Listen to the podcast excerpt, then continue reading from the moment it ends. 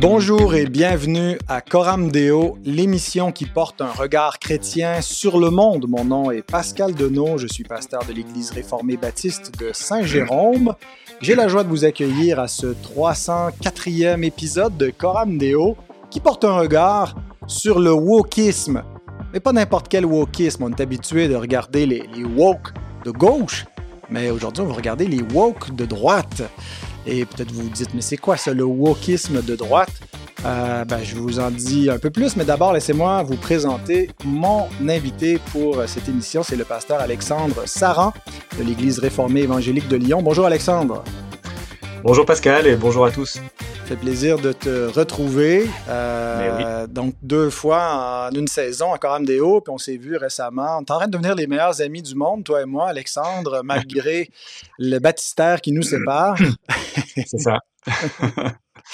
Alors, ça, c'est bon pour les, les baptistes d'être amis avec des presbytériens, mais c'est moins bon pour les presbytériens d'être amis avec des baptistes.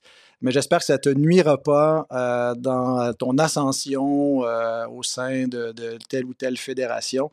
Euh, de, de, voilà, de, faire des émissions euh, baptismales. Ça va, je le vis très bien. Tu sais, on a de plus en plus de baptistes qui voient la lumière à Lyon et qui deviennent pédobaptistes. oui, c'est vrai, c'est vrai. J'en ai vu quelques-uns. J'en ai vu d'autres aussi qui, qui résistent comme des, euh, des Gaulois, qui sont des, des, forteresses imprenables.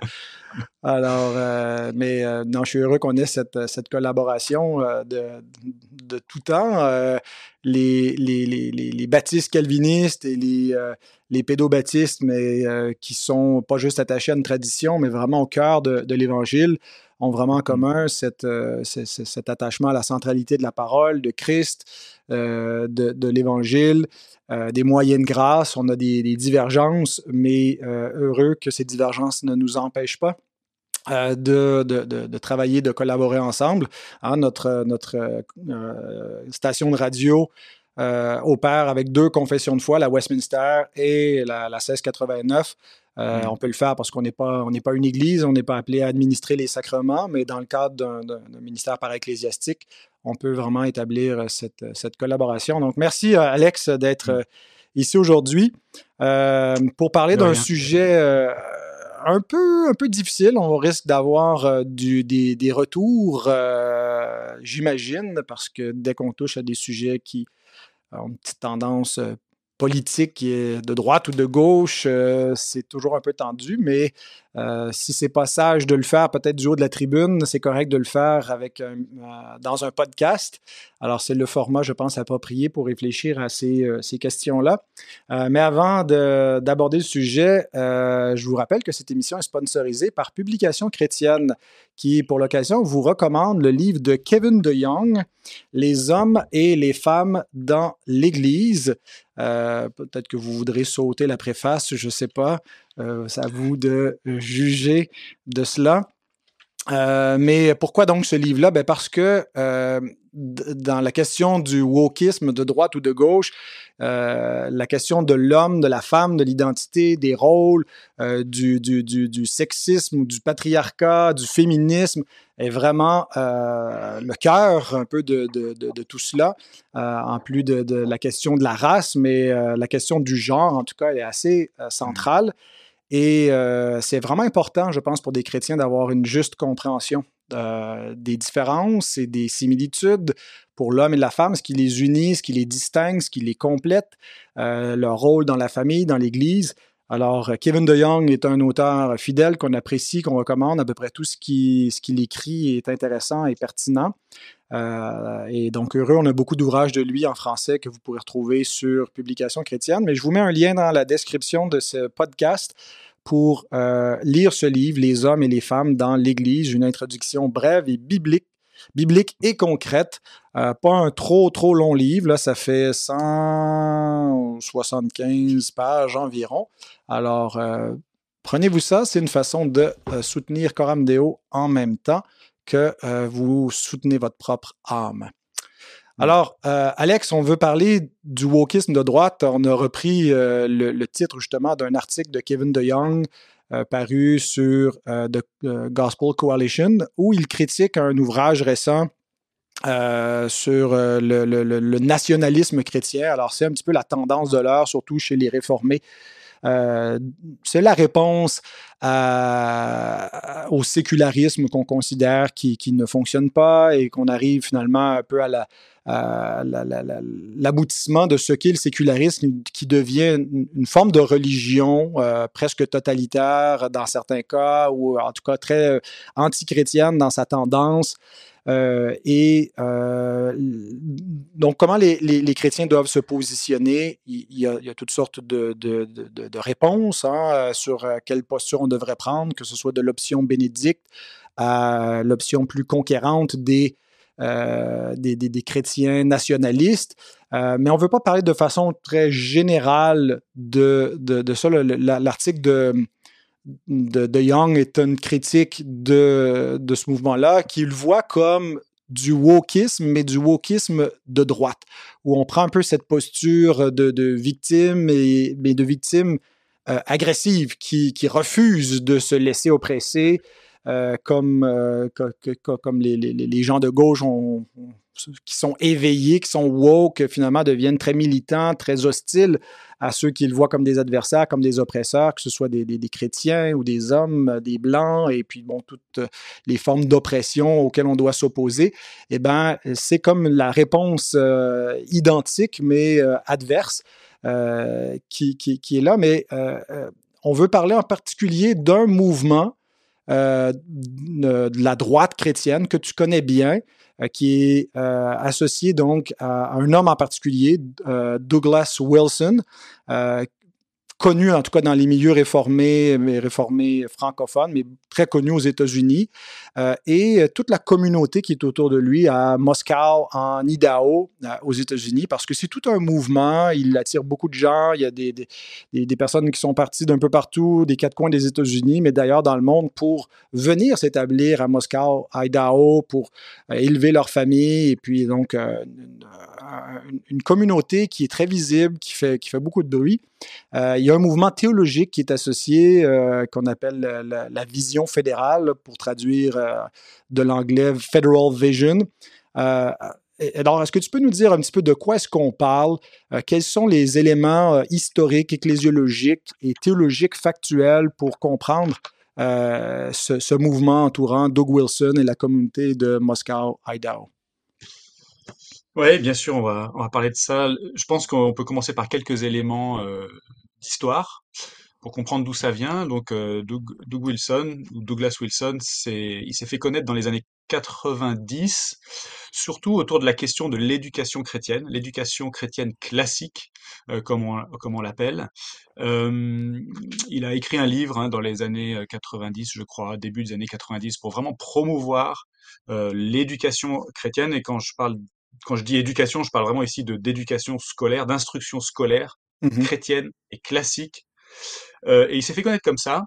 Euh, il était à l'époque, euh, il est encore pasteur, et il était pasteur autodidacte d'une communauté évangélique, et sa formation universitaire était en philosophie elle n'était pas en théologie à proprement parler, et donc mmh euh, Doug, Wilson est devenu pasteur comme ça, sans jamais être consacré à son ministère pastoral. Donc c'est vraiment un autodidacte. Là-haut, dans le nord-ouest des États-Unis, donc Moscow, Idaho, c'est euh, voilà le, coin en haut à gauche des États-Unis, c'est à peu près trois heures du Canada, je crois. Et puis pendant ces années 80-90, il a euh, créé une école chrétienne, il a créé une maison d'édition, il a créé une faculté chrétienne qui enseignait les lettres qui enseigne encore les lettres et les sciences humaines. Il a créé une école de théologie et puis il a créé une dénomination euh, appelée la CREC, euh, à l'origine la Confédération des Églises réformées euh, évangéliques, et c'est devenu depuis la Communion des Églises réformées évangéliques. Mais ce qui, est, ce qui l'a fait peut-être encore plus connaître, c'est quelque chose qui s'est passé au début des années 2000. Il y a eu un colloque organisé en Louisiane euh, dans une église dont le nom était Auburn Avenue, euh, une église presbytérienne. Et euh, l'objet de ce colloque était de discuter de la théologie de l'alliance avec l'idée d'insister ou en tout cas de, de, réfléchir un peu plus au caractère objectif de l'alliance de grâce hein, dans l'expérience qu'on fait de, de notre vie chrétienne ici-bas.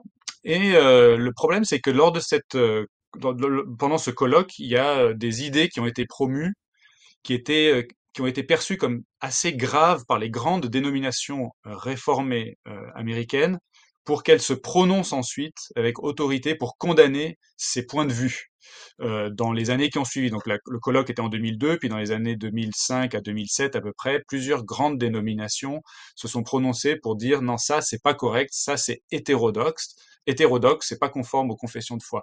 Et parmi ces, ces, dénominations, il y avait la, la, PCA, qui est la plus grande dénomination euh, presbytérienne conservatrice euh, aux États-Unis, et euh, donc, y a, ça a créé un climat de controverse. Et dans ce climat-là, dans les années 2000, euh, bah, la notoriété de, de Doug Wilson a, a, augmenté, elle a grandi, il a continué d'écrire, il a écrit beaucoup de livres, euh, parfois sur des sujets controversés, comme le sujet de l'esclavage, par exemple. Euh, bon, ça, c'était un livre qu'il avait écrit à la fin des années 90, je crois. Euh, mais bon, sa notoriété a grandi. Le nombre d'églises affiliées à cette dénomination, la CREC, e a également grandi. Aujourd'hui, il y a une centaine d'églises euh, dans cette dénomination, la plupart aux États-Unis, mais il y en a quand même quelques-unes en Europe, euh, y compris. enfin, il y en a pas en France, mais il y en a en Europe de l'Est. il y en a en Asie. c'est une dénomination calviniste mais qui autorise une certaine liberté sur la question des sacrements. À l'origine, cette dénomination a été créée pour euh, réunir des églises euh, baptistes et des églises pédobaptistes, mais ah euh, qui étaient toutes les deux confessionnelles. Donc on avait le choix, on pouvait souscrire à la confession de Londres ou bien à, Westminster. et je crois qu'encore aujourd'hui, même si la plupart des églises sont pédobaptistes, il y en a quand même encore qui sont baptistes. c'est une dénomination qui est un petit peu en dehors des réseaux traditionnels et historiques, un petit peu une dénomination qui fonctionne un peu à part. Et puis pour terminer là-dessus, pour se faire une idée un peu de, de, de quoi on parle, l'église de Doug Wilson, qui est un petit peu l'église mère de tout ce mouvement et qui se trouve à Moscou en Idaho.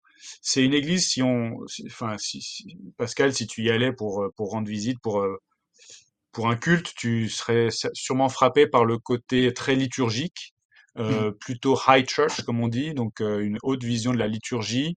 On pratique des choses comme la génuflexion à un certain moment du culte. Euh, une autre chose qui te frapperait certainement, c'est non seulement qu'on baptise les nourrissons, mais qu'on leur administre aussi la Sainte Seine aux mmh nourrissons. Euh, sur le plan théologique, c'est un mouvement plutôt post-millénariste. Euh, comme je l'ai dit, on met beaucoup l'accent sur l'objectivité de l'alliance, sur l'efficacité des sacrements. On aura l'occasion d'y revenir là-dessus. Un fort accent sur la famille, sur l'éducation chrétienne, sur euh, une doctrine euh, typiquement euh, presbytérienne, enfin pseudo-presbytérienne qu'on appelle la succession alliantielle, qui est tout simplement l'idée que si on, on, élève bien nos enfants, ils vont suivre le Seigneur. Euh, un, et puis beaucoup d'accent sur l'investissement dans la culture, l'engagement politique, mmh euh, et puis comme tu l'as dit en introduction, la promotion d'un certain nationalisme chrétien qui consisterait tout simplement pour eux à rétablir la chrétienté euh, qui a été euh, historiquement perdue. Mmh voilà, l'idée, ce serait de la rétablir. Donc c'est un peu ça les grands, les grandes idées, les grands accents que l'on trouve dans, dans ce mmh mouvement. Ben, en tout cas, euh, il y a une partie certainement de notre auditoire en ce moment qui dit, qui doit se dire, waouh, c'est merveilleux, toutes de bonnes choses et qu'est-ce qu'on pourrait bien avoir à reprocher à cette, cette, cette mouvance-là. Mais j'aimerais qu'on commence surtout par ce qui est peut-être au cœur, cet élément théologique qui, qui, qui vient de, la vision fédérale ou de la théologie euh, fédérale. Mm. Le fédéralisme, c'est la, la, doctrine de l'alliance, en, en, prenant le, le, mot latin fedus, qui veut dire alliance. Euh, mais ici, donc, on, on s'écarte un petit peu de, de ce qui est euh, un peu plus euh, la, la, la, théologie, le, le, fédéralisme réformé, traditionnel ou confessionnel. On parle un peu mmh. plus d'un hyper-fédéralisme.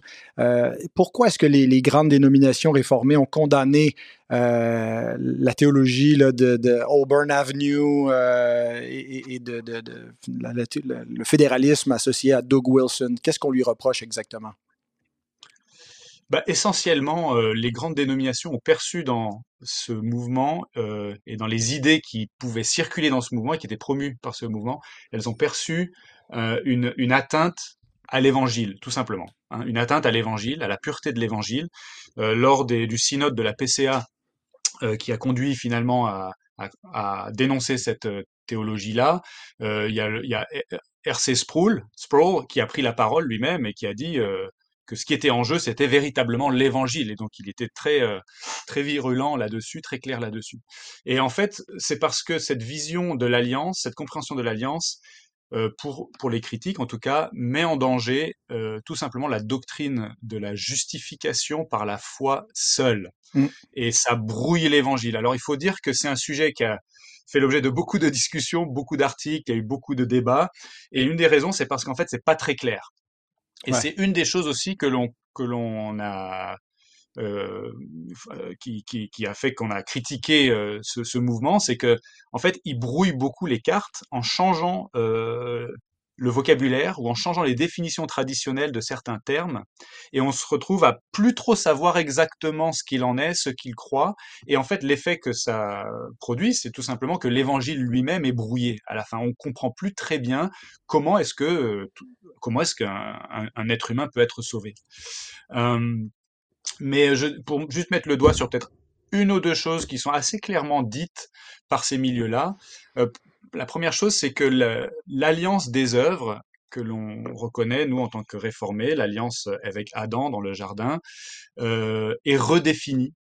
Et, finalement, ce qui est dit, c'est que euh, si Adam avait obéi à Dieu, euh, eh bien, il aurait, été glorifié à la fin, il aurait été sauvé, mais ils vont dire qu'il aurait été sauvé, même Adam aurait été sauvé par la grâce de Dieu, par le moyen de la foi. Mmh Alors que le, dans Westminster, par exemple, il est dit que euh, Adam aurait été sauvé sous la condition d'une obéissance parfaite et personnelle, ce qui dénote une question de mérite, mmh alors que dans la vision fédérale, on, veut, on, on, écarte cette vision de mérite. Et l'effet que ça a, c'est que finalement, euh, eh bien, euh, quand on considère Christ comme étant euh, le second Adam, eh bien, l'aspect de l'obéissance active de Christ est minimisé puisque Adam lui-même aurait été sauvé par la grâce, par le moyen de la foi, et non pas par ses œuvres, eh bien Jésus non plus, euh, entre guillemets, euh, ne nous acquiert pas euh, le salut par ses œuvres, sauf par son œuvre de souffrance, son, œuvre, son, obéissance passive à la croix, mais pas par une obéissance active qui nous serait imputée. Et finalement, quand on regarde bien ce que disent les théologiens de la vision fédérale, le salut chrétien, euh, finalement, ça consisterait à, retourner dans la situation d'Adam, dans le jardin, où on est, on, est, on est pardonné au sens où nos péchés sont effacés, mais c'est à nous, de nouveau, à persévérer par mmh. cette foi qui est euh, redéfinie pour inclure une forme d'obéissance comme c'était le cas pour Adam. Donc, je ne sais pas si les auditeurs voient comme les cartes commencent à être mmh brouillées et la définition traditionnelle du salut, euh, de la justification pardon, par le moyen de la foi seule, euh, eh bien cette définition traditionnelle, elle est, elle est changée. Et on attache au mot euh, justification et au mot foi des définitions qui sont plus euh, celles de la théologie traditionnelle et historique. Ouais. et c'est très pernicieux hein, parce que parce que si la foi qui sauve inclut maintenant, pour, pour les théologiens de la vision fédérale, un aspect euh, de d'œuvre qui est indissociable de la foi qui sauve, euh, alors euh, on a on a on a vraiment on a vraiment changé bah, l'évangile parce qu'on n'est plus sauvé par le moyen de la foi seul, mais, on est sauvé par le moyen d'une foi qui inclut l'obéissance. Mmh tandis que traditionnellement, on va dire que l'obéissance est un fruit de la foi, mais elle n'est pas constitutive de la foi qui nous sauve. Alors, mmh ce sont des distinctions euh, qui peuvent sembler très subtiles, mais qui sont quand même très importantes en fait. Oui, absolument. Ben, on voit que, que, historiquement, quand on rejette l'alliance des œuvres, hein, ça peut donner de prime abord l'impression que euh, c'est pour mettre l'accent sur la grâce, mais quand on, mmh. on croit à, à, la grâce avant la chute ou la vie éternelle euh, qui, qui, où on rejette toute notion de, de mérite, on, finit toujours par importer une, du légalisme dans la grâce après la chute, euh, où il y, a, une notion de, mérite, puis on revient un peu à, un système qui, que ce soit Rome ou que ce soit les judaïsants. Mm. Et, ça a toujours été une tendance dans l'Église. Hein. C'est, est-ce que c'est Tertullien qui disait que, que, l'Église est toujours en train de naviguer entre l'antinomisme et le, le, légalisme? Mm. Ça, ça, va être, je pense, toujours un peu cette, cette tension-là devant laquelle on a, on a affaire. Euh, mais ça ressemble beaucoup à, euh, une autre euh, mouvance théologique qui a apparu à peu près dans, à la même époque, qui est la nouvelle perspective sur Paul, où mmh. là on parle plus des, dans le domaine plus académique, moins euh, ecclésiastique euh, et ça venait plus de l'Europe où on fait des, des, études sur le, judaïsme du Second Temple et puis euh, on rejette l'idée que le, judaïsme de cette époque avait une vision légaliste du salut, que c'était ce qu'on appelle un nomisme d'alliance, d'être dans l'alliance par grâce, mais qu'on doit garder euh, la loi comme une espèce de moyen de grâce pour être maintenu. Euh, et puis, euh, on relie toutes les épîtres de Paul à la, lumière de ce nomisme d'alliance. Est-ce qu'il y a des similitudes entre la vision fédérale proposée par, Doug Wilson et compères et la nouvelle perspective sur sur Paul de E.P. Sanders, N.T. Wright et, et, ce mouvement plus, plus académique? Ouais, il y a absolument des similitudes et l'une d'elles, euh, alors en même temps, c'est pas tout à fait équivalent et les les les adeptes de la vision fédérale vont dire qu'ils sont pas pareils que la nouvelle perspective. Mais euh, un des points sur lesquels ils se rejoignent pas mal, c'est justement sur l'insistance sur ben, oui, sur la centralité de l'alliance en tant que réalité objective. Donc dans la nouvelle perspective sur Paul, on va pratiquement jusqu'à dire que le fait d'être justifié pour Paul, c'est pas une justification euh, euh, légale, mais c'est une justification au sens alliantiel, c'est d'être intégré dans l'alliance.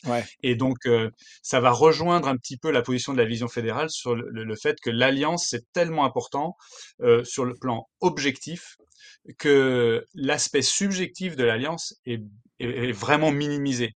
Et l'effet que ça va avoir dans la vision fédérale, c'est que on va avoir un accent très très fort, très important qui va être mis sur l'Église euh, l'Église visible. Donc là, ça va devenir plus un peut-être un débat euh, interne aux, presbytériens parce que nous, on, fait traditionnellement une distinction assez claire entre vision visible et vision invisible et la mmh mixité de l'Église visible. Mais dans, les, dans la vision fédérale, l'Église visible, euh, en tant que peuple de l'Alliance, objectivement identifiable, va prendre le dessus sur les, la prééminence, disons, sur les autres réalités. Et, et, ce qui va se passer, c'est que euh, on va commencer à considérer toutes les personnes qui font partie de l'Église visible comme étant euh, réellement attachées à Christ. Et là encore, on va introduire des confusions dans le langage, euh, puisqu'on va commencer à utiliser le, le, langage du baptême pour dire cette personne est baptisée et par son baptême, elle est réellement greffée à Christ. Mmh par son baptême, elle est régénérée. Hein. Par son baptême, elle est sauvée, par son baptême, elle est élue, au moins dans un certain sens, sans faire les distinctions nécessaires. Et c'est ça l'hyperfédéralisme, c'est mettre tellement d'accent sur tout ce qui est mesurable, externe, objectif, qu'on on minimise toutes les réalités subjectives. Mmh. Euh, et, ça, ça va conduire finalement à une forme de sacramentalisme, hein, euh, puisque bon, bah, puisque tout ce qui est, ce qui est vraiment important, c'est ce qui est mesurable, objectif, eh bien, euh, on va commencer à considérer les sacrements eux-mêmes comme étant des moyens euh, de grâce efficaces indépendamment de la foi, indépendamment de la réalité subjective. et c'est une des raisons pour lesquelles euh, on, administre dans ces milieux-là souvent la Sainte Seine à des nourrissons. Est-ce que ça se rapproche un peu de, du catholicisme et du sacramentalisme, de, de la foi romaine, où euh, le salut a un peu cette, cette, approche très objective, là, euh, ex opere operato, et puis euh, on, infuse la grâce de Dieu et, on minimise un petit peu, si on veut, la, l'aspect d'une de, de l'œuvre invisible, d'une nécessité d'une conversion intérieure. Est-ce que, par exemple, le mouvement croit la régénération euh, baptismale et puis euh, tout ce qui s'ensuit? Ben, certains vont, certains critiques de, de, la vision fédérale vont dire oui, c'est effectivement très très proche du catholicisme romain ou bien d'une forme de, de, de, théologie orthodoxe. Euh, mais pour être pour être juste envers ceux qui sont dans le mouvement de la vision fédérale, eux, ils tiennent à se distinguer quand même. Mais Mmh c'est vrai que quand on est là de l'extérieur et qu'on lit certaines choses qui sont écrites par les théologiens de la vision fédérale, des fois on est vraiment en, droit de se demander où est la différence. Ouais. Donc, et, ouais. et, donc, euh, euh, on a dit c'est un peu comme le, le, point de départ, là, ce, ce, ce, fédéralisme, cette vision fédérale pour engendrer euh, un peu tout ce qui caractérise le mouvement et, et cette emphase sur la, les, les œuvres et sur le, fait qu'il faut finalement produire le, le, fruit d'être euh, un, bon chrétien, et puis on pourra y, revenir un petit peu sur le, fardeau qui est, qui est mis mmh euh, quand on, a une, part de, légalisme dans la vision euh, de notre salut. mais malgré tout ce qu'on vient de dire jusqu'à présent, cette communauté, ce mouvement théologique euh, semble jouir d'une assez grande influence euh, et attirer euh, beaucoup, de, gens. moi, je vois des, des personnes dans, dans, le milieu réformé ici au Québec qui, je dirais, sont plutôt sympathiques, qui ne sont pas des fans de Doug Wilson. Qu'est-ce qui fait l'attrait de ce mouvement, d'après toi, Alexandre? Ouais, bah, je peux répondre seulement d'après moi justement parce que je peux pas vrai, on peut pas être, se prononcer avec autorité sur les motivations des, autres, mais mon hypothèse c'est que c'est la radicalité du mouvement en fait qui fait son attrait. Euh, les, les gens aujourd'hui en ont peut-être un petit peu marre euh, de ce qu'on pourrait appeler l'évangélisme mou ou superficiel, euh, un peu euh, individualiste, piétiste. Euh, certains vont dire efféminé Mmh euh, et parce qu'on en a un peu marre de tout ça, on aspire à quelque chose d'un peu plus robuste, un peu plus viril, comme tu le disais. Eh bien, on va se tourner, eh bien, vers quelque chose qui est complètement opposé. Euh, et quelque chose qui va pas du tout s'excuser pour ses positions radicales, euh, quelque chose qui va même user de, sarcasme et de provocation envers les autres et qui va du coup faire écho un peu à nos propres frustrations et nos propres agacements. Euh, donc je pense que la radicalité du mouvement, hein, sur un plan purement sociologique, peut expliquer pourquoi il est attrayant. Euh, mais aussi au-delà de, des questions qui sont purement euh, ecclésiologiques, il y a aussi un positionnement politique qui est très ostentatoire. L'opposition au féminisme militant, l'opposition au wokisme, l'opposition à, à la tyrannie du gouvernement, euh, etc. Et puis là aussi, hein, il y a un ras-le-bol euh, au niveau politique, bien souvent, et euh, les gens peuvent avoir une réaction que moi je pourrais qualifier peut-être de primaire à tout ça, et se dire bon bah j'en ai marre, je veux donner un coup de pied dans la fourmilière et je vais me tourner vers quelque chose qui est radicalement différent. Euh, J'ai un exemple en tête, parce que c'était il n'y a pas si longtemps, euh, pendant la crise du Covid, euh, Doug Wilson par exemple avait avait encouragé ou en tout cas incité les chrétiens à se procurer des faux passes vaccinaux. Euh, et donc, euh, et ça, ça parle à beaucoup de gens. Les gens qui étaient de toute façon opposés au principe de la vaccination et qui étaient de toute façon méfiants envers la, possible tyrannie du gouvernement, eh bien, automatiquement, un homme, un homme d'église, un leader spirituel qui, qui légitime une position radicale comme celle-là, c'est attrayant. Et on pourrait mmh donner d'autres exemples, certainement. Ouais.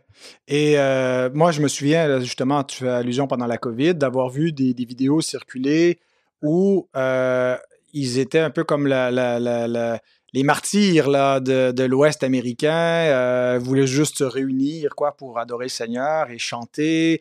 Euh, et ils le faisaient à l'extérieur. Et puis là, on, leur faisait des, des arrestations, puis on, on filme ça, on met ça sur les réseaux sociaux.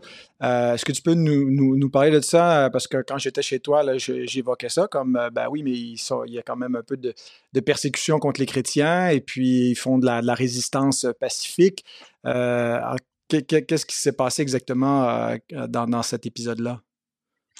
Oui, alors je ne sais pas ce qui s'est passé exactement, mais ce, qui me, semble clair, c'est qu'il y a une forme de mise en scène la présence de toute façon des caméras et ensuite le fait d'aller poster ça sur les réseaux sociaux, c'est parce que j'ai l'impression qu'on veut donner un côté vraiment ostentatoire à son positionnement politique. Et parce que en fait c'est c'est un argument de, vente si j'ose dire. Hein, C'est-à-dire qu'il y a des gens qui recherchent ça et on sait qu'il y a des gens qui recherchent ça. Et donc si on se positionne comme étant oui les, les, courageux résistants à la tyrannie du gouvernement, eh bien oui des gens vont rejoindre le mouvement. D'ailleurs beaucoup de gens déménagent en Idaho pour faire partie du mouvement. Et finalement il n'y a pas beaucoup de gens localement qui, euh, disons, se, se convertissent euh, et puis qui intègrent la communauté par cette manière-là. Je dis pas que ça n'arrive pas, ça arrive, mais, mais beaucoup de gens euh, sont des gens qui sont en, importation depuis d'autres régions des États-Unis, euh, qui sont attirés par euh, cette, ce côté très militant sur le plan culturel et politique.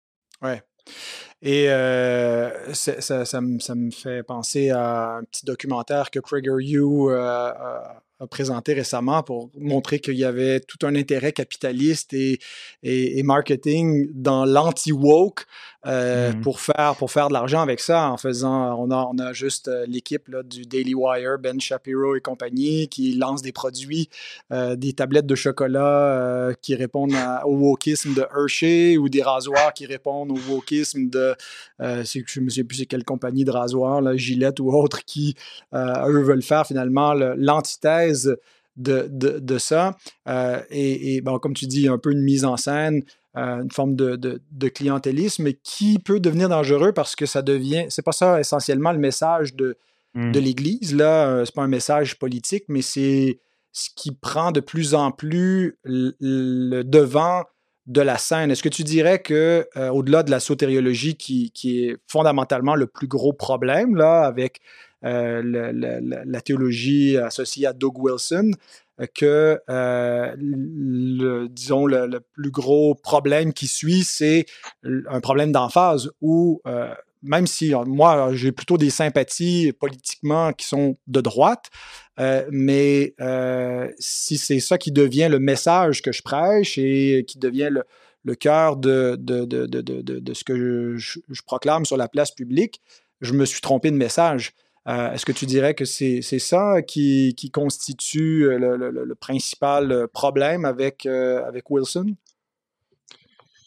Oui, alors je pense que la, on, peut, on, peut, on peut souffrir d'un problème d'emphase, comme tu dis, un problème d'accent, euh, sans pour autant euh, compromettre euh, la pureté de l'évangile. Mais là, en l'occurrence, je dirais que l'atteinte à l'évangile, à la doctrine de la justification par la foi seule est peut-être le problème le plus grave, parce que les enjeux sont peut-être voilà d'un ordre euh, tellement important que c'est vraiment que c'est vraiment peut-être c'est ça le problème le plus grave. Après le problème de d'accent, euh, le fait de s'engager sur euh, sur le terrain politique et culturel, il pose problème parce que comme tu l'as dit, il détourne l'attention de ce qui devrait être central dans la mission de l'Église. Ça, je suis d'accord. Et mais bon, sur le dans le, dans le registre de, du théologique, euh, j'ai quelques autres points que j'aimerais euh, mmh peut-être mentionner aussi, qui à mon avis posent problème, comme euh, leur positionnement eschatologique. Alors, ils sont post-millénaristes, je l'ai dit, mais le post-millénarisme existe historiquement au sein de la, de la théologie réformée. mais moi, je, je, pense que les gens doivent avoir conscience que le, le qu'ils sont post-millénaristes et que le post-millénarisme, à mon sens, on pourrait faire peut-être toute une émission sur l'eschatologie, mais euh, c'est un, un, une position qui ne présente pas la souffrance comme étant un élément ordinaire de la vocation chrétienne ici-bas. Et en fait, mmh l'effet du postmillénarisme, et ça je l'ai constaté euh, dans, dans, ces milieux-là, c'est qu'il ne fait pas désirer le retour de Christ pour notre délivrance, il fait plutôt désirer autre chose, il fait désirer les progrès de l'humanité avant mmh le retour de Christ. Donc là, c'est aussi un changement de, d'accent dans notre piété personnelle et dans la mission de l'Église, parce qu'on va rechercher la, transformation de la société plutôt que de plutôt que de rechercher le salut des âmes et de désirer euh, que, que, Christ revienne pour notre délivrance. Et mmh puis le postmillénarisme de la, de, de, de Doug Wilson et de Moscou, Idaho, c'est un postmillénarisme vraiment dominioniste, vraiment conquérant, qui équivaut, euh, d'autres ont fait cette critique, hein, qui disent que ça équivaut presque à un, genre d'évangile de la prospérité, en fait. Si tu as la foi au point d'obéir, on a dit que l'obéissance était un élément euh, constitutif de la foi, donc si tu obéis, si tu fais un bon usage des moyens de grâce, si tu élèves tes enfants comme il faut, alors tu seras béni et la société en sera transformée. Et il y a une corrélation donc entre euh, la foi et l'obéissance d'une part, et ensuite le, la bénédiction de Dieu. Donc ça, c'est mmh pour critiquer cet aspect un peu dominionniste. Moi, ce que je critique également, c'est la doctrine de la succession alliantielle, qui, euh, qui, qui, à mon avis, euh, d'un point de vue pastoral, crée beaucoup de, de, de dégâts, parce que c'est l'idée que bah, si on s'appuie sur les promesses de Dieu et qu'on élève nos enfants correctement, ils vont suivre Dieu, ils vont être chrétiens, et ça, fait pratiquement, je sais qu'il ne le dirait pas comme ça, mais ça fait pratiquement dépendre la régénération et le salut de nos enfants de nos performances à nous en tant que parents. Alors ça peut être très très motivant dans une perspective euh, légaliste, mais ça peut être très euh, décourageant, même désespérant, désespérant pour les parents qui ne bénéficient pas de toutes les conditions idéales pour, pour bien élever leurs enfants. Euh, ça, ça c'est une autre chose que je critique. Dans leur mouvement, on a aussi une forme de patriarcat qui est très radicale et qui a pour effet, à mon avis, parfois d'infantiliser les femmes, euh, parce que eh, c'est un patriarcat qui élève tellement l'homme que ça a pour effet d'abaisser les femmes et de les placer au niveau des enfants. Et ça, c'est un, un, terreau propice euh, à la maltraitance dans, dans les maisons. Euh, si je peux encore mentionner une ou deux choses, je, je trouve qu'il y a dans ces mouvements, dans ce mouvement, une certaine culture élitiste euh, qui peut conduire à une forme d'arrogance spirituelle. Je ne dis pas que c'est le cas de tout le monde, mais globalement, dans la culture de ce mouvement, euh, il y a quand même cette idée qu'on on, on, on, a plus réfléchi que les autres à ces questions-là, et on a quelque chose à apporter au reste du monde, y compris au reste du monde évangélique et même au reste du monde réformé. Euh, et c'est cohérent avec leur positionnement post-millénariste. Ils ont des choses à, à apporter pour, pour, pour, enfin, oui, pour bénéficier au monde, mais ça crée un peu d'arrogance spirituelle, je trouve. Et enfin, il y a vraiment un système qui euh, entretient un, sentiment d'antagonisme euh, envers le monde. Ça rejoint ce que tu disais sur le wokisme. Euh, on est dans un schéma d'opprimés et d'oppresseurs. Mmh Or, ici, les opprimés, ce sont les chrétiens conservateurs, particulièrement les, les presbytériens de, de Moscou, Idaho, qui sont opprimés et les oppresseurs, c'est, euh, ce sont les humanistes athées, ce sont les progressistes, et donc on cultive ce sentiment d'antagonisme, et ça produit finalement un genre de, de, de culture sectaire. Euh, Et moi, j'ai pu constater euh, par mes visites euh, aux États-Unis et ailleurs que ce mouvement avait, comme beaucoup de sectes, provoqué des divisions au sein des églises et au sein des familles, ce qui est, ce qui est mmh dramatique. Ouais, ben, je t'écoutais, puis j'étais en train de, de, de, penser à Waco, Texas, et puis euh, c'est mmh. David Koresh. Euh, bon, là, on n'est pas dans le même registre, là, on est loin de l'orthodoxie, on est plus, mais un leader charismatique, euh, des gens qui, qui, qui, rejoignent un peu une vision de, de résistance, l'oppression du gouvernement. je pense dans une forme beaucoup plus modérée, beaucoup plus euh, on écoute, euh, on écoute Doug Wilson et puis on se dit ah voilà un homme brillant, un homme éloquent, hmm. euh, qui, qui, qui, est instruit par ailleurs et, tout cela, mais ça, ajoute peut-être l'élément un peu de, séduction. Mais je reviens sur ce dernier élément que tu as nommé, la, caractéristique un peu de d'une secte. bon, c'est gros là comme, comme, comme terminologie. On ne veut pas dire que, les gens qui font partie, qui sont autour, qui sont dans cette communauté-là, ne sont pas des, des, frères ou des sœurs dans la foi. Euh, mais mais euh, donc, tu toi, as été à même de constater finalement que des gens, euh, en rejoignant avec beaucoup d'enthousiasme ce mouvement-là, y ont laissé beaucoup également. Oui, oui, oui, tout à fait. quand je dis secte, je, moi, j'emploie ce terme plus dans un sens sociologique. C'est vrai que histo ben, le terme de secte, c'est, ça, ça, désigne un mouvement qui s'est séparé, qui s'est coupé, et juste historiquement, euh, l'église de, de, Moscou, Idaho, c'est vraiment une église euh, indépendante qui est, qui est qui a été conduite par un homme autodidacte qui a pas été consacré euh, à son ministère pastoral par une dénomination existante euh, et qui n'a pas à ce jour cherché à rejoindre le giron d'une d'une dénomination existante. donc il s'est pas soumis finalement à un examen de ses positions théologiques, de sa pratique pastorale, etc., mais qui a plutôt construit un mouvement. Et il faut dire ce qui est. Je pense que même les adeptes de ce mouvement seraient d'accord pour dire que c'est quand même pas mal centré sur une personne, une figure qui est assez euh, prééminente dans le mouvement, celle de Doug Wilson. Euh, et euh, c'est un mouvement qui a ses propres organes de formation, sa propre maison d'édition, ses propres, ses propres tentacules, si j'ose dire, pour ben voilà promouvoir ses, ses, idées.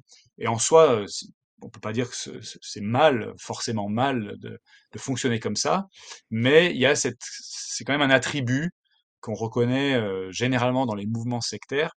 Mais un mmh autre attribut, c'est aussi euh, les personnes qui euh, qui en ressortent avec parfois beaucoup de souffrance, qui ont été vraiment soit manipulées, soit malmenées spirituellement ou émotionnellement, et qui en ressortent voilà avec difficulté. Et mmh une, chose que l'on peut constater, moi j'ai eu ce témoignage de plusieurs personnes, hein, c'est que quand on est dans ce mouvement et qu'on veut émettre de la critique ou s'en distancer, eh bien on est assez rapidement perçu comme un ennemi de la cause. Et ça aussi c'est compliqué pour c'est compliqué pour comment dire pour entretenir des liens fraternels euh, cordiaux dans le désaccord, comme toi et moi, on peut en avoir sur certains sujets, mais euh, souvent, avec les personnes qui sont dans ce mouvement-là, c'est beaucoup plus compliqué. Ouais. Ben, on s'attend un peu, euh, j'imagine, à quelques réactions, peut-être des, partisans, justement, qui vont, qui vont considérer que notre propos est est injuste et que finalement on est euh, des gauchistes, des wokistes, des féministes, des progressistes et euh, qu'on rejoint tout euh, ce qu'il y a de pire de, leur côté gauche. mais c'est ça, je, pense qu'il faut qu'il y ait, y ait une, une, place pour cette, cette, cette critique-là. C'est un peu le, but de cette, émission. on n'est pas en train de dire qu'il n'y a rien d'intéressant ou, de bon que, Dieu a pu faire avec l'ensemble de ce mouvement. Euh, si ça vous intéresse, il y avait eu sur le Reform Forum euh, un podcast avec, euh, c'est un académicien, un baptiste en plus, qui est à Queens. J'oublie ça, Crawford Gribben, cherché dans les archives de. Et, lui, c'est intéressant parce qu'il avait, il a fait une recherche théologique et un peu sociologique mmh. sur, sur tout ce qui, qui, qui constitue un peu l'attrait, pourquoi est-ce que ce, ce mouvement-là attire tant, tant de, personnes qui vont jusqu'à déménager, se relocaliser. Euh, et il était plutôt sympathique euh, avec, avec quand même des, critiques. Euh, donc, c'est un bon podcast si, si, vous voulez continuer la, réflexion et peut-être avoir une perspective plus, plus positive. sinon, j'ai apprécié aussi, en me préparant pour discuter avec toi, une entrevue de James White avec Doug Wilson. Euh, James White, donc, qui est un petit peu le, pape euh, réformé baptiste euh, américain. Et, mais qui est, qui est plutôt ami avec Doug Wilson de, longue date. Là. Ils, ont, ils sont alliés, ils ont beaucoup d'ennemis en commun, puis beaucoup de, de, de, de, combats communs aussi, d'intérêts communs. Mais c'était intéressant parce que, bon, James White, c'est un baptiste, et puis l'entrevue était, c'est fin mai sur, son, sur le podcast de James White. Euh, sur le livre de Doug Wilson, Mere Christianity. Euh, le, titre est tellement bien trouvé là, pour faire un clin d'œil à. Pas Mere Christianity, pardon, Mere Christendom. mais pour faire un clin d'œil à Mere Christianity de C.S. Lewis.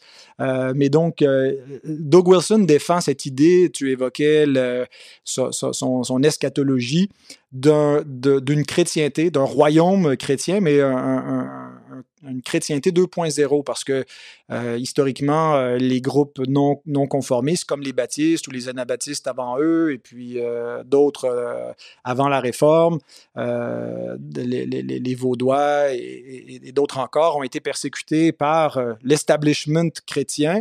Alors, et, justement, White questionne Wilson sur toutes ces, comment est-ce qu'on éviterait cet écueil-là de tomber dans une tyrannie chrétienne. Alors, la discussion est fort intéressante euh, entre, entre les, les deux hommes, mm. mais, mais on voit effectivement cette vision très conquérante. Pour lui, c'est pas, euh, c'est pas du jour au lendemain. Bon, il peut y avoir un Third Great Awakening qui, qui, arriverait, mais en gros, on est sur un, un plan de, de, 700 ans, 800 ans pour essayer de conquérir la planète. Et puis, c'est par par une, conversion des chrétiens à cette vision plus militante où on embrasse euh, une politique chrétienne, une culture chrétienne, euh, et, qu'on s'éloigne un petit peu de, juste la, la, sotériologie, les choses qui sont l'abécédaire, mais qu'on. Mmh. et, donc une vision qui, englobe beaucoup, beaucoup de choses, mais je vois cet effet pernicieux euh, qui a été évoqué avec, avec les éléments de légaliste, de légalisme, où tout est toujours dans ce que le, qui ne repose pas sur la grâce, mais sur, sur tes mmh. Euh, sur euh, ta contribution, sur comment tu vas élever euh, tes enfants et, jouer bien ton rôle comme, comme chef de famille pour les hommes, d'être le, prêtre, le roi et le prophète dans ton foyer, l'époux fédéral, pour reprendre justement les titres de, de, Wilson. Alors, j'ai flirté moi aussi avec Doug Wilson et avec cette, cette vision-là que j'ai trouvée attrayante pour un temps. et bien que, que, que ça, ça, évoque certains, certaines sympathies parce qu'il y a des éléments bibliques qui sont, là, mais accentués peut-être d'une façon euh, dangereuse. Peut-être en finissant, euh, Alexandre, euh, si on ramène ça sur le côté francophone, est-ce que ça représente vraiment une menace pour les chrétiens en France ou au Québec, selon toi, l'influence Moscow, Idaho, Doug Wilson, et pourquoi? Oui, euh, alors juste, je veux dire que je suis, je me reconnais bien dans ce que tu dis aussi, euh, Pascal, et euh, tout ce qu'on peut dire comme critique sur le, le mouvement de Moscou Idaho, ça, ça dit rien sur les personnes qui font partie de ce mouvement. pour beaucoup, beaucoup d'entre elles, sont des personnes vraiment, vraiment adorables et des, des, frères et sœurs en Christ. et aussi, c'est vrai que dans ce mouvement, il y a aussi beaucoup de choses qui sont ancrées dans les Écritures et qui sont vraies et utiles. Et moi aussi, euh, il y a une, vingtaine d'années, j'ai, quand j'ai commencé à lire cette littérature, j'ai, trouvé ça très intéressant et j'ai, j'ai aussi, comme tu dis, euh, été attiré par, par les idées qui étaient mises en avant et certaines d'entre elles que je renie pas. Euh, en tout cas, ici, en francophonie, je pense que nous, on est concernés par la question parce que nous aussi, on observe l'avancée des idéologies progressistes dans notre société. On voit progresser l'humanisme athée, on voit le wokisme, comme on dit aujourd'hui, qui, euh, qui se manifeste autour de nous et qui s'oppose en fait aux doctrines et aux valeurs du christianisme. Donc si on est chrétien et qu'on croit à la Bible, on va être sensible à ça. Et la tentation, je pense, elle existe pour nous aussi d'avoir une réaction primaire et de, si je peux le dire simplement, de vouloir combattre l'ennemi avec les armes de l'ennemi. Euh, et, donc, euh, comme on voit euh, ce, mouvement qui a un aspect très réformé, et que nous, on a déjà, parce qu'on est des bons auditeurs de Coram Deo, on a cet intérêt pour la théologie réformée, alors on, on, veut se réjouir, on se dit oui, dans le milieu réformé, il y a ce mouvement qui se lève pour s'opposer à nos ennemis. Mais moi, je dis attention parce qu'on sait ce que c'est que l'effet cage stage.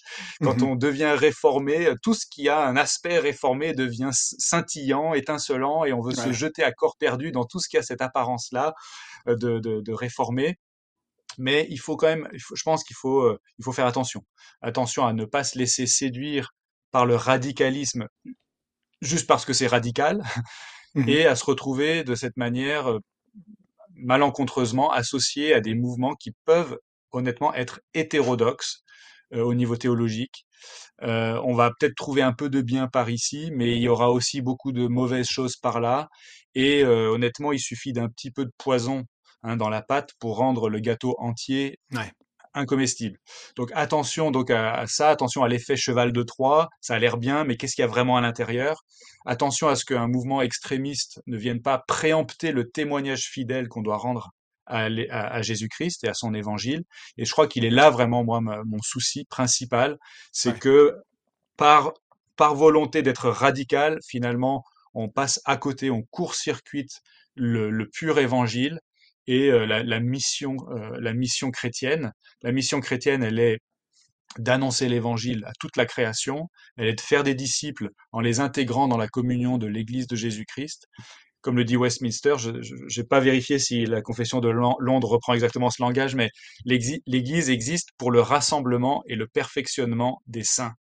Et les moyens de notre mission, ils sont pas politiques ou policiers, ils sont déclaratifs, ils sont spirituels. Mmh. Certes, les progrès de la mission vont avoir un effet hein, sur, sur la société, sur la culture, mais c'est une influence, je pense, qui, donc, donc qui est indirecte et qui va être double. Il va y avoir des progrès au niveau culturel, mais il, va y avoir aussi de l'opposition, parce que la Bible dit aussi que le diable a été précipité sur la terre et que dans ce temps qui lui est compté, qui est court, eh ben lui, il cherche à, faire la guerre à la descendance de la femme. Donc nous, on est dans cette situation-là, et notre rôle consiste à annoncer l'évangile de la grâce. On n'est pas contre des gens, parce qu'on n'est pas en réalité des opprimés, on ne on cherche pas négativement à renverser mmh la culture ou à prendre le pouvoir sur le plan politique. On, règne déjà avec Christ, n'est-ce pas? On est déjà assis avec lui dans les lieux célestes, spirituellement parlant.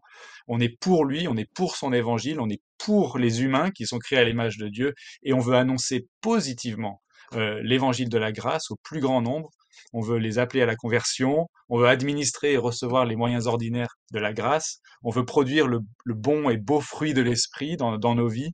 Et je pense que c'est là, en fait, qu'on va, et c'est en faisant ça qu'on va s'opposer le plus efficacement possible euh, au wokisme en réalité.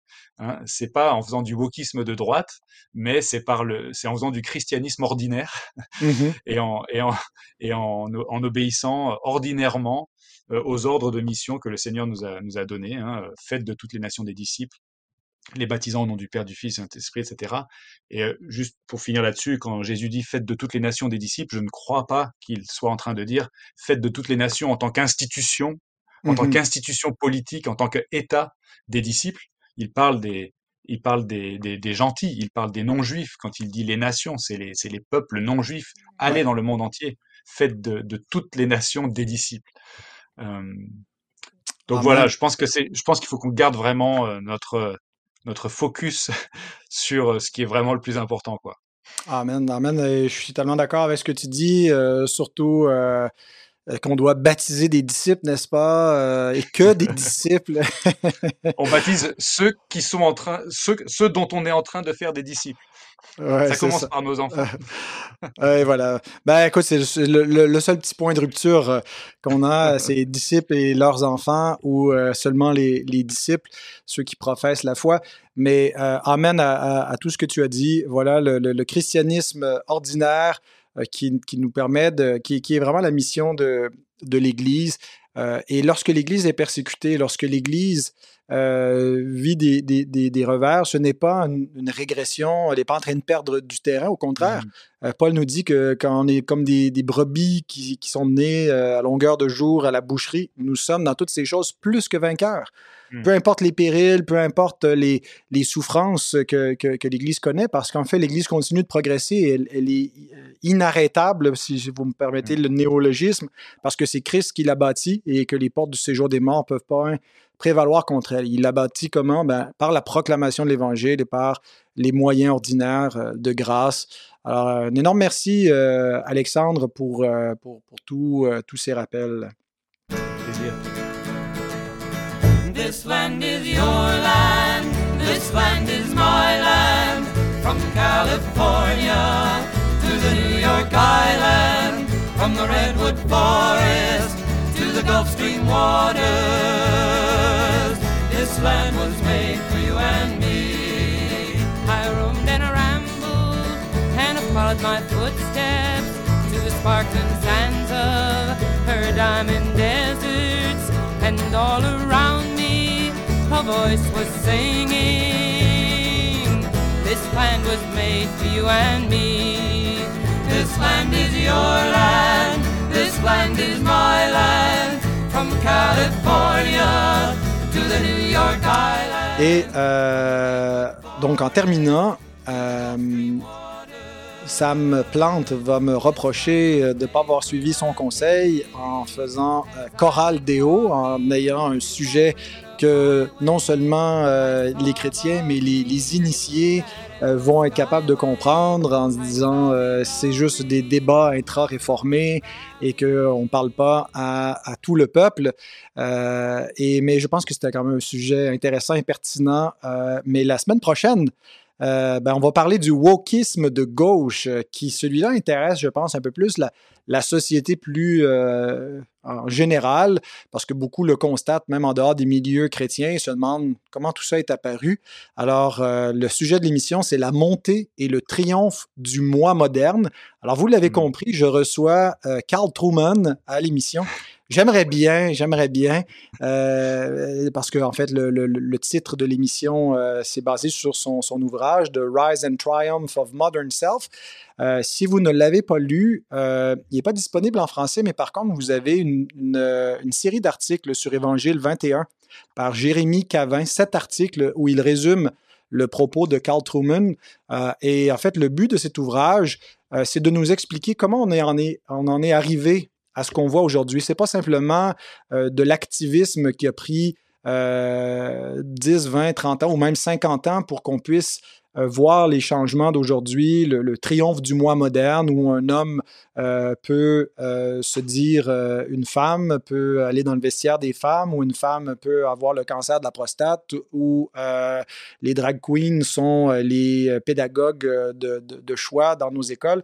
Comment est-ce qu'on en est arrivé là? Ben, on remonte quelques siècles en arrière pour comprendre historiquement comment la pensée de l'homme a changé depuis le siècle des Lumières, en passant par euh, Freud et puis euh, les, penseurs modernes.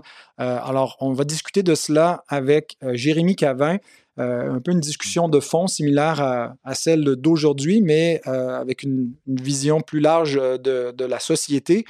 Euh, et, c'est aussi pour éviter que les gens disent ça y est, c'est des woke maintenant Coram Deo parce qu'ils s'attaquent à Doug Wilson. Donc, on va tout de suite faire le pendant euh, pour s'assurer de rééquilibrer bien euh, les choses. Alors voilà, merci d'avoir été des nôtres. N'hésitez pas si vous avez des, suggestions, des commentaires, on apprécie toujours. Si vous avez des, des, critiques ou des menaces à faire à Alexandre Saran, vous me les envoyez et je lui achemine directement euh, ou des bons mots d'encouragement euh, pour euh, le, propos qu'il a, qu'il a tenu.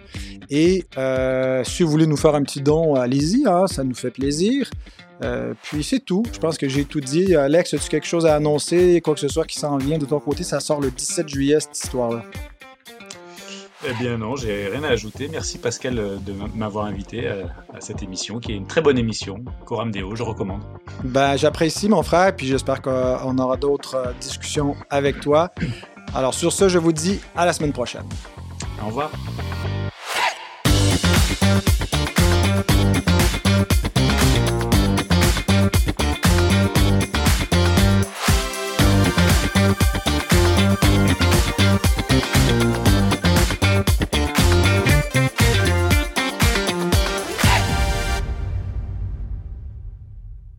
Pasteurs des pasteurs en quelque sorte. Ouais. et de les aider quand ils traversent des situations un peu difficiles ou conflictuelles quoi. Donc euh, et c'est très appréciable d'avoir euh, d'avoir ça de pas être voilà juste euh, livré à nous-mêmes dans mmh, bah ouais je comprends. euh, voilà. Nous on n'en a pas besoin parce qu'on est tous indépendants. Donc si s'il y a une dispute entre pasteurs on a juste à pu se parler on ben n'est oui. pas dans la même église. Non non Bah, et surtout que vous, vous avez une église qui n'est constituée que de personnes régénérées. Bah, ça, donc les conflits arrivent pas trop souvent hein, dans ce temps. Ben voilà. C'est ça. Les églises mixtes, euh, il euh, y a plus de problèmes à, à régler. Eh oui, non, non, en, en réalité, euh, on est, euh, nous, on est un petit peu des, des baptistes synodaux, là, des, des, baptistes.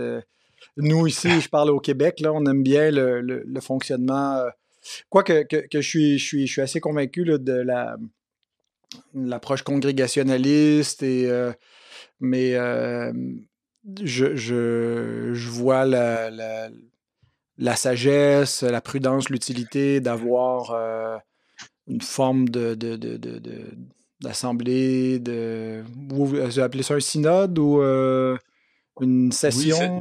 Oui, oui, oui c'est ça. Bah, le, euh, c'est le, c'est, oui, on a, généralement on appelle ça le synode. Voilà, c'est quand euh, les églises locales euh, envoient des délégués. Alors, le, le, synode réunit tous les pasteurs consacrés de la dénomination, plus des délégués laïcs des, des, des, églises locales. Ouais. ouais. Mais ça a toujours été un défi pour les, les baptistes et les baptistes calvinistes de, de, de, naviguer euh, la tension entre l'indépendance euh, de l'Église locale et la redevabilité de l'Église locale. Selon qu'on est euh, plus d'un côté ou de l'autre, ça a donné des, des églises qui sont associationnalistes ou plutôt indépendantes sur Facebook. je, peux je, sais pas quoi dire parce que je me méfie parce que toi tu, enregistres des trucs pour ton bêtisier et je, te fais, je, te fais, confiance. ouais. je me rapproche toujours de la ligne mais j'essaie de ça arrive une couple de fois où j'ai manqué de discernement là mais j'essaie de ne pas aller dans le trop trop controversé là. Ben, en tout cas, merci encore, mon frère. Et puis, euh, on reste en contact. Je, te, je, vais poster ça, c'est ça, le 17. Euh, donc, euh, dans deux semaines, ça sort. C'est le, le, premier jour de mes vacances, c'est bien. Ah, ouais, bon. Ben, c'est parfait. Tu vas pouvoir partir l'esprit tranquille, sachant que plein de gens vont être fâchés contre toi. C'est ça.